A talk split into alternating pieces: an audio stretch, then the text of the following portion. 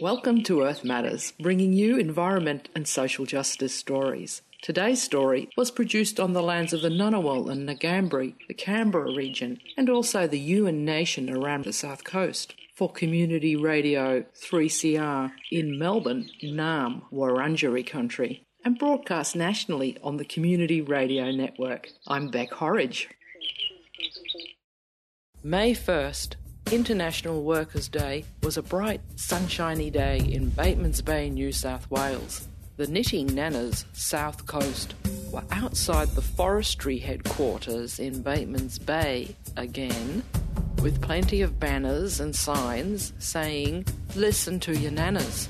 Pine plantations equals local sawmilling and wood manufacturing jobs. No export wood chips. We are not a third world country, are we? Saving forests is climate action. I was ready to listen to my nanas and wanted to know more. Hi, Bec. My name's G. I'm from the south coast of New South Wales, and I would like to see an end to native forest logging. I believe it's an environmentally destructive practice. It is bad for not only the environment, but it's also being subsidised by taxpayers. So I would like to see it being replaced by plantation timber and let's leave our native forests alone. I think all our native species, including some critically endangered ones, are quite dependent on our native forests. I'm thinking uh, swift parrots, endangered species such as gangangs and glossies. There are animal species, the gliders, greater gliders, and yellow bellied gliders, all dependent on our native forests. And when the log trucks go in there, they destroy so much of it. They dry out the forest floor, which of course then leaves it more prone to bushfires later on and just destroy the look of it as well, which also affects our nature based tourist industries. So I believe we should be rapidly transitioning out of native forest logging and getting into plantation timber. And there have been several reports and lots of evidence produced to show that financially we would be better off in New South Wales without this destructive industry that is being heavily subsidised by taxpayers. And not just written by university people and forest conservationists, but I noticed that there was a report by a quite conservative think tank came out the other day called the Blueprint Institute and two of their recommendations were that we should cease subsidising Forestry Corp New South Wales straight away, and also we should be getting out of native forest logging. Now, this report was done on the forests in northern New South Wales, but I do believe that it is just as meaningful for southern New South Wales forestry as well. So let's see an end to this destructive industry. The writing is on the wall. We should not be damaging our native forests. We should be preserving them for our plants, animals, future generations as a carbon sink. They produce moisture, keep the environment stable. One of our greatest, greatest allies in climate change mitigation are our native forests. So let's just keep them where they are, stop destroying them, and look at the economic, environmental, and health and well-being benefits that we could get if we just left them in the ground. G, you're here with the Knitting Nannas outside forestry in Batemans Bay, asking them to see that the writing's on the wall to stop native forest logging in New South Wales, both north and south. Knitting Nannas. So, as an older person, What's your perspective on what's happening to our environment and society? What would you have to say to a younger person or a younger you about these issues? I'd say to a younger person, I'm sorry that my generation and those before us have made such bad decisions when it comes to the environment. And one of those is that we are still logging the native forests.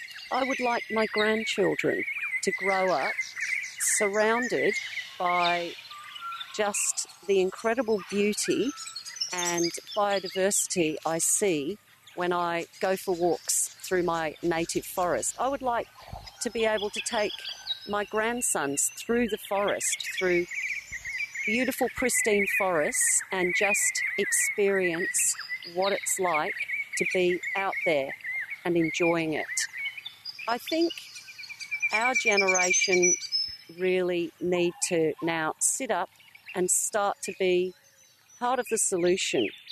We're going to have to ask the young people, and from what I can see, a lot of young people are already growing up with the fact that there's some enormous changes happening on this planet. They're growing up with things like extreme weather events, bushfires, flooding, a pandemic, lots and lots of really difficult challenges for them to overcome or to help to be a part of the solution caused by our changing climate, which is caused by people, our man made climate change. So I would say to them, one, enjoy what you've got, be a part of the solution, start making a lot of noise. The cockatoos were calling in agreement. I talked to Lynn next. I'm here with Lynn, a knitting nana, and I'm going to ask Lynn to describe where we are and what's happening. Oh, well, we're outside forestry. We're just trying to keep the pulse going of our feelings that the forest is being destroyed constantly just for the sake of a few dollars. They're taxpayer funded organisation and, you know, saves the planet basically. Lynn, tell me a little bit about your life and the forest and how this issue is built up for you. I'm from Mogo and I've always loved bushwalking. And then the forestry came and decided to start logging. And I've spoken to previous loggers, and I wasn't too bad with that. They didn't actually destroy the forest, but now with all their machines, they just bulldozed everything. And I had a beautiful, two huge two metre spotted gums, which were in the creek, that they took down. They only took about 10 foot of the trunk and left the rest of the tree, which both of those trees towered above the rest of the forest. And um, I just saw them destroyed, and they took away a whole, almost like a rainforest on the side of the hill, and they left it totally devoid of trees. And and then we had the fires, and it's just really I've seen the destruction of everything that I loved walking in, that I loved looking at, and I'm just looking at the whole climate action thing happening as well. And uh, I suppose it just rolled on from there. Lynn, you, you're sitting there on a wheelie walker. On Earth Matters, we're interested about disability and the environment movement. Do you ever feel excluded from the environment movement because you don't have top notch mobility? Oh, a lot of it's accessibility. If, if you're going to go up the bush and um, you've got to go down dirt tracks and stuff like that, that's when it's hard. And uh, I've actually had people help me a lot with that. I've been on a couple of protests and that. But on the last one, it was very awkward for everyone. So I did my own little protest on the side of the highway with signs, and they texted me backwards and forwards. It's hard for other people who are able bodied. They've got so much to do, but I have found that they've been helpful for me to do that. I felt included. So, and I can do signs and stuff like that. I like painting signs, and I can sit and you know collect uh, signatures. I think everybody's participation is important. And we have a local group here, Mogo Friends of the Forest, and I'm not a good organiser, but they have an excellent organisation team, especially Joss van der Meulen, and she organises a lot of wonderful stuff protests and sending out media releases and just keep the ball rolling. And I find that very helpful for me because I'm not a great organiser. So I really like to have someone, you know, give me direction. We're always told if you're concerned, it's good to work with other people in a group. And the Knitting Nannas is now nationwide.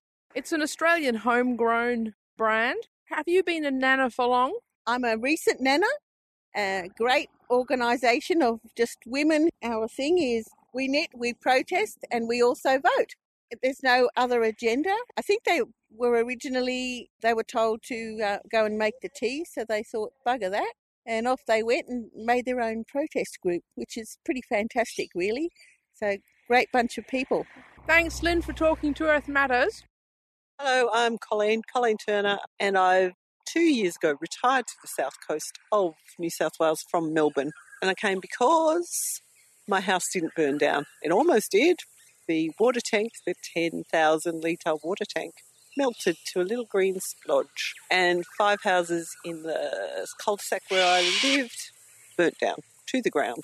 And several, only two or three have been replaced since then, since two years ago. I thought, well, I've been planning this for years and I should do it now, really, since it didn't burn down.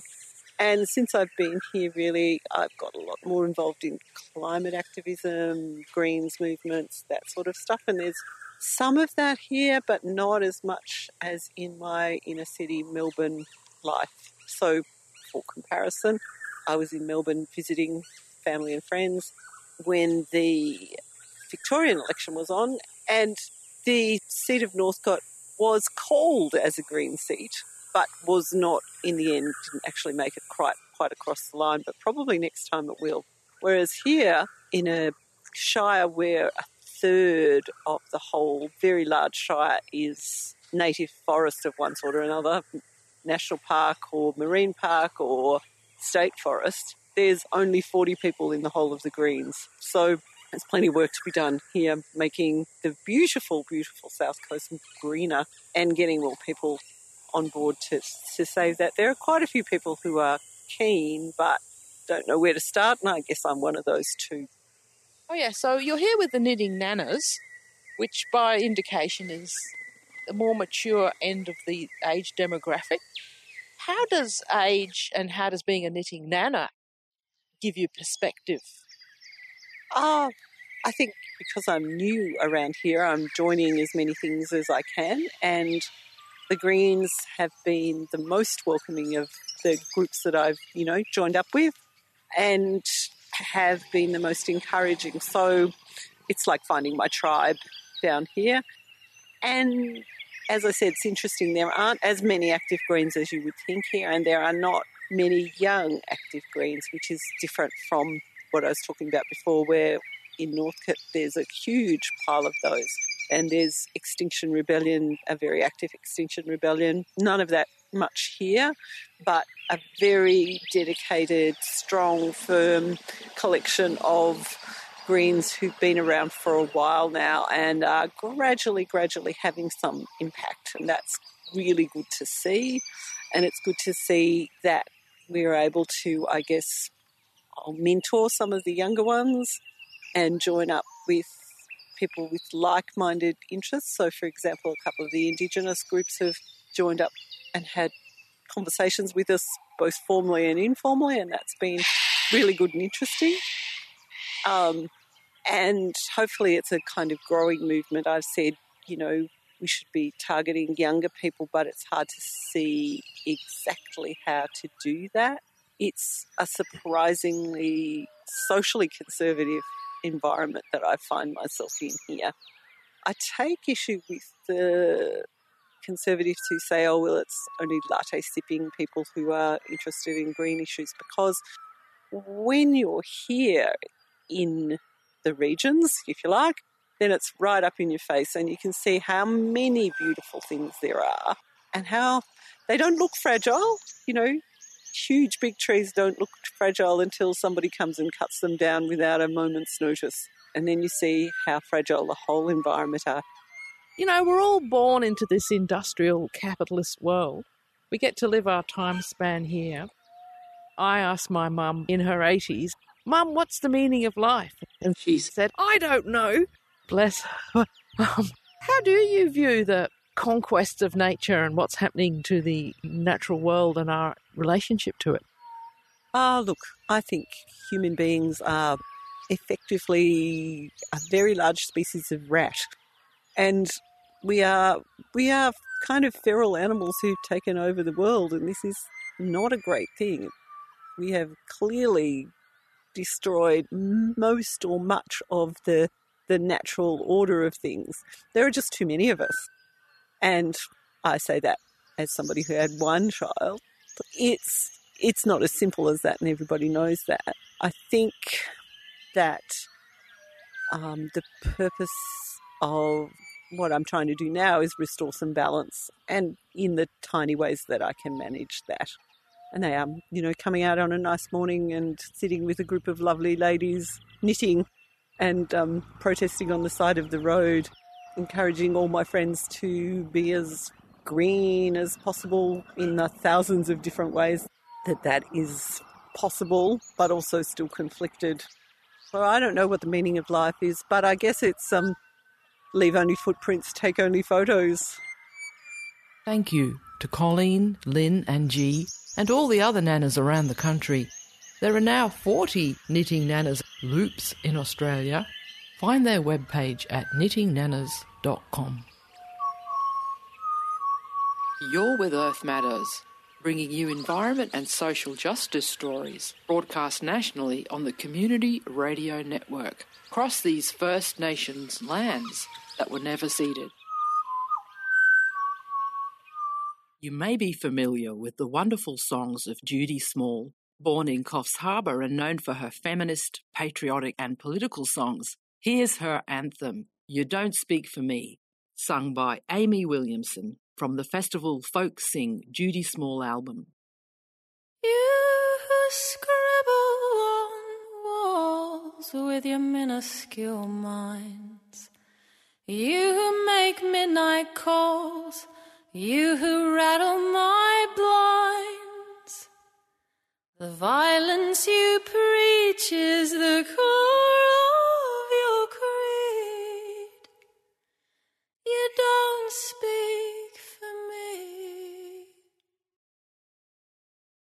call yourselves patriots, swastika style. You feed on the fear of the ignorant child. There's no love of nation or people or land, and the hatred behind your smile. You don't speak for me. No, you don't speak for me. I've seen where you come from, I've seen where that grows from your seed. You stir up the hatred till something explodes, but you don't speak for me. You who slaughter free creatures and then call it sport. You proudly display the corpses you've caught. You talk about freedom and rights and control, but you don't speak for me. You who poison the airwaves with Genghis Khan views. You broadcast your bias and you call it the news. You say that you speak for the millions out there and deny that you're lighting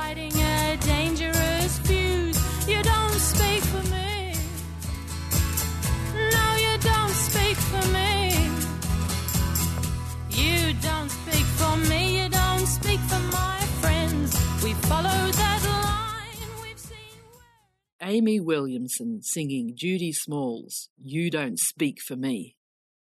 On July the 1st, the New South Wales Treasurer will provide their Statement of Corporate Intent for Forestry New South Wales for the next financial year.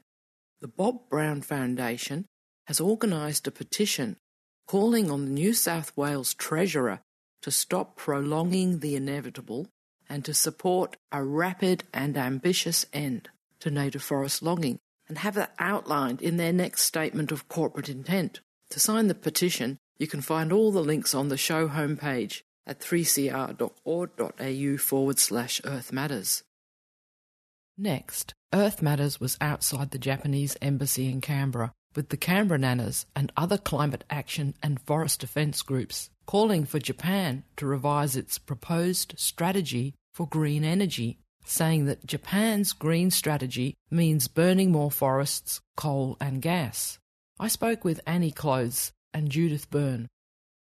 Hi, my name's Annie Close, and I'm part of Move Beyond Coal in Canberra. We were outside the Japanese embassy this morning, calling on the Japanese government to please think again about their fairly new strategy, which is called Green Transition Strategy. What this means is using their coal fired power stations to burn gas and forest products. In other words, forests. That's the, that's the dilemma.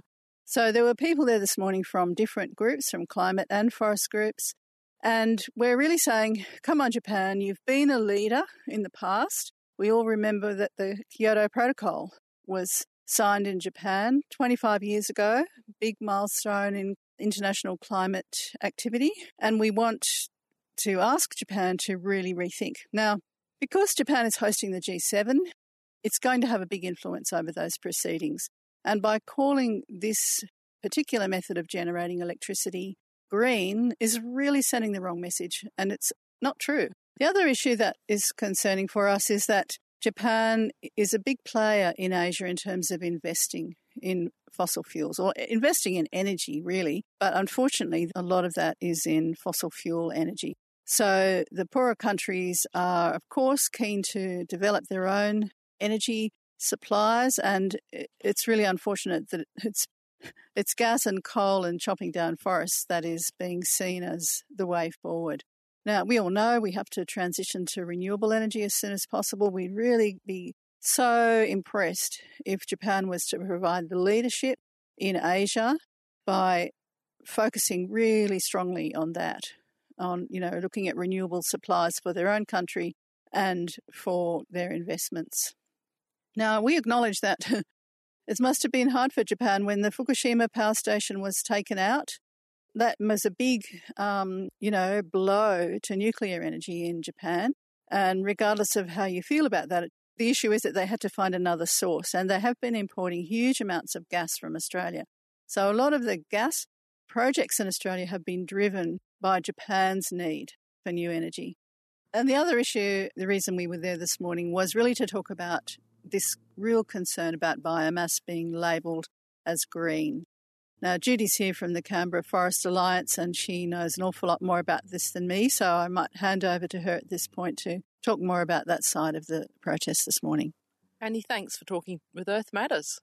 Hello, my name's I'm from the Canberra Forest Alliance, and I just want to clarify why biomass is such a, a dangerous issue. The reasons being, Annie has spoken about quite a few of them, but because burning wood for energy or heat is highly emissive. It uh, releases more CO2 or an equivalent amount of CO2 as coal. So it's not helping there.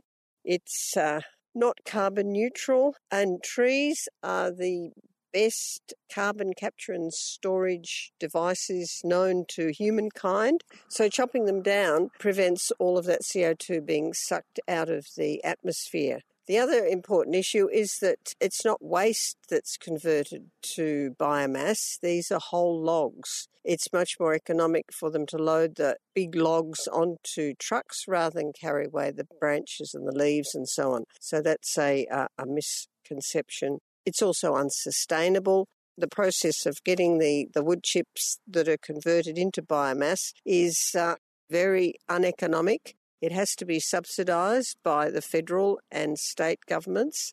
It also, of course, destroys biodiversity. Many animals, as everyone knows, are facing extinction, and uh, continuing on with this industrial scale logging just perpetuates the decline of so many species. Last point is that it displaces genuinely clean, renewable energy technologies. It's not a solution to the fossil fuel problem. It's basically greenwashing. And so it'd be fantastic if Australia and Japan would walk away from pretending that it is a useful alternative to fossil fuels. Just uh, a few days ago, I was down outside the Batemans Bay Forestry with a new group, Knitting Nannas South Coast, giving forestry trouble and embarrassing them with media about the actions of the Forestry Corporation in New South Wales. One of the things I was asking some of the knitting nanas is, is if you had some advice for younger people. Do either of you have pearls of wisdom for people who are younger than yourselves? Definitely get involved, find out what's going on in terms of forest stuff or climate action stuff.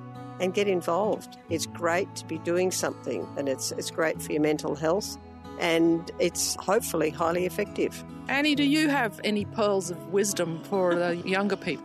I don't know if they're pearls of wisdom, but both Judy and I have grandchildren, so that's a huge driver for knitting nanas around the country. We're really, really worried about kids and grandkids. I think to the young ones, look, just I guess know that there are a lot of older people who are actually really concerned, and we are trying to do what we can as Judy said, get involved, find something you can do that makes a contribution because there are hundreds of thousands of people all around the world doing stuff on climate. You know, it's a huge global movement and there's a place for everybody. You know, regardless of what it is that you're good at or you want to do, find the thing that works for you and get involved to just, you know, for your own mental health and also for the planet. Thanks, Annie. And thank you, Judith, for talking to Earth Matters. Very welcome. Thank you. You're welcome. You've been listening to Earth Matters. This edition was produced for Radio 3CR in Melbourne on Wurundjeri country and broadcast nationally on the Community Radio Network. Earth Matters would like to thank the Community Broadcasting Federation for their generous financial support. And if you'd like to get in touch with Earth Matters team, you can email us at earthmatters3cr at gmail.com or visit our Facebook page on Earth Matters 3CR Radio or follow us on Twitter at Earth M Radio. If you'd like to listen to or share editions of Earth Matters, you can find this and all the Earth Matters podcasts at 3cr.org.au forward slash Earth Matters.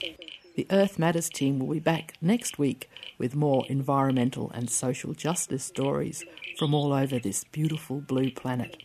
I'm Bec Horridge. Yes, more. Amy Williamson singing Judy Small. Intolerance, hatred, division, and strife. You don't speak for me. You who march in your hundreds and thousands for peace. You who work for political prisoners' release. You fight the injustice of women ignored. You speak for me. You who combat apartheid wherever it's seen. You who struggle to keep the unique forest green. You who fight for the rights of people in chains. You speak for me.